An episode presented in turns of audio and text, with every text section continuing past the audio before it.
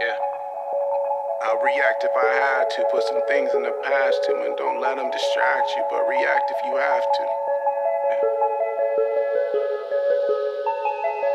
I'll react if I had to. Put some things in the past too, and don't let them distract you, but react if you have to. Yeah. React if you have to. Yeah. Don't know the time, yeah.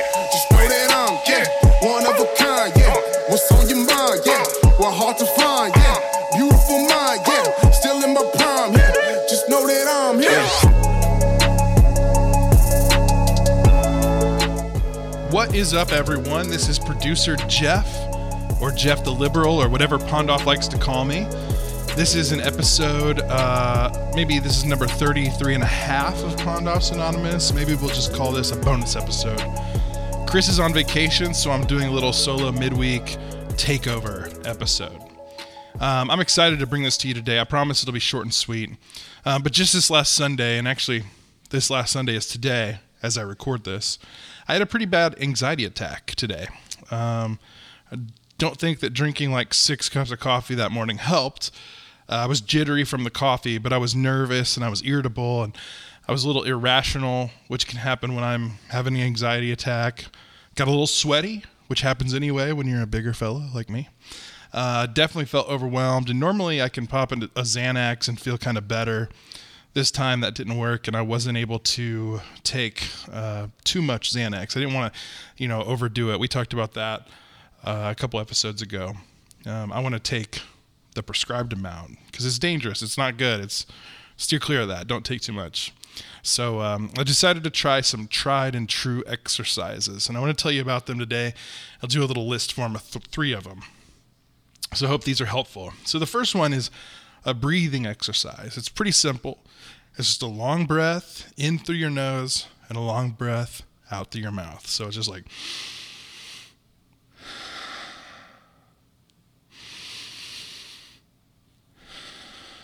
And so one of the best ways you can practice this is with a little video that's available online. All you have to do is search, excuse me, search anxiety breathing video on Google or in YouTube. It'll come right up. Um, also include a link in the podcast notes to that YouTube video. It's basically just some shapes that sort of bloom up and up uh, and back down to help you time it out. So spend about five minutes doing this. It really helps me uh, to do that. Also, I've noticed that the breathing in through the mouth and out through the mouth is also fine, but uh, through the nose, through the mouth, and just kind of make a routine out of it, uh, kind of a ritual kind of deal, just to get your mind off of things. So, but it'll go a lot slower with that video. Number two, so you may have heard people talk about mindfulness. And I know a lot of this kind of stuff is sort of like hippy dippy, but seriously, it's good. Some people talk about mindfulness in like the context of yoga or other things that a lot of average people like me are not into. Trust me, I'm not a yogi. But mindfulness is simple, and there are some different kinds. Really, mindfulness just means paying attention to our thoughts and our body's reaction to those thoughts. So there are some really intense get to know yourself kind of exercises in mindfulness that you can do. You should Google some. But things like leaving your phone behind for a while, or going for a walk, or doing some household chores are all really easy ways of naturally practicing mindfulness. So if it's not too hot, get out of the house, drive to a park, or walk to one. Just go on a stroll and leave your phone in your pocket. Number three, distraction. This is like literally the opposite of mindfulness, right? But sometimes you just need to feel better fast. So here are a few ways I like to distract myself. I love music. Chris brings that up here on the podcast from time to time. I'm a musician, so I like to grab the guitar when I'm feeling anxiety.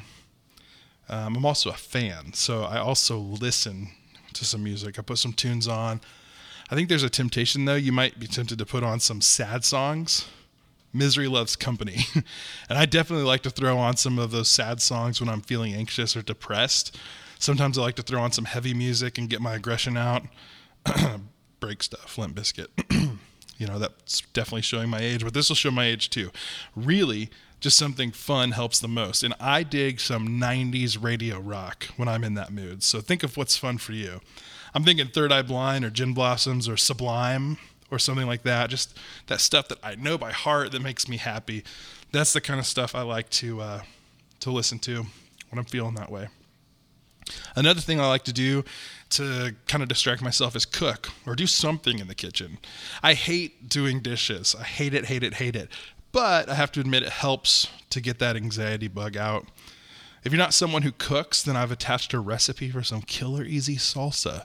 They're in the show notes. Um, make it, relieve that anxiety, enjoy the hell out of some delicious salsa. Who doesn't love salsa?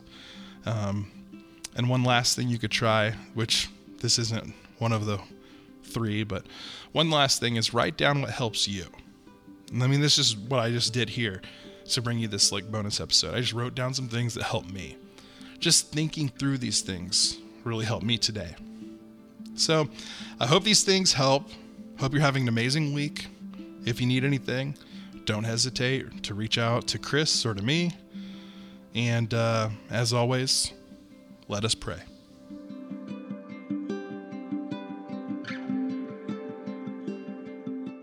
If you're struggling or know someone that is, please, please have them check out our podcast and reach out to Chris or me.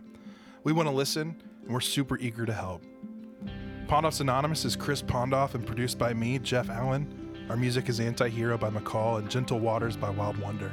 For more information, visit pondoffsanonymous.com. Find us on Facebook and Instagram.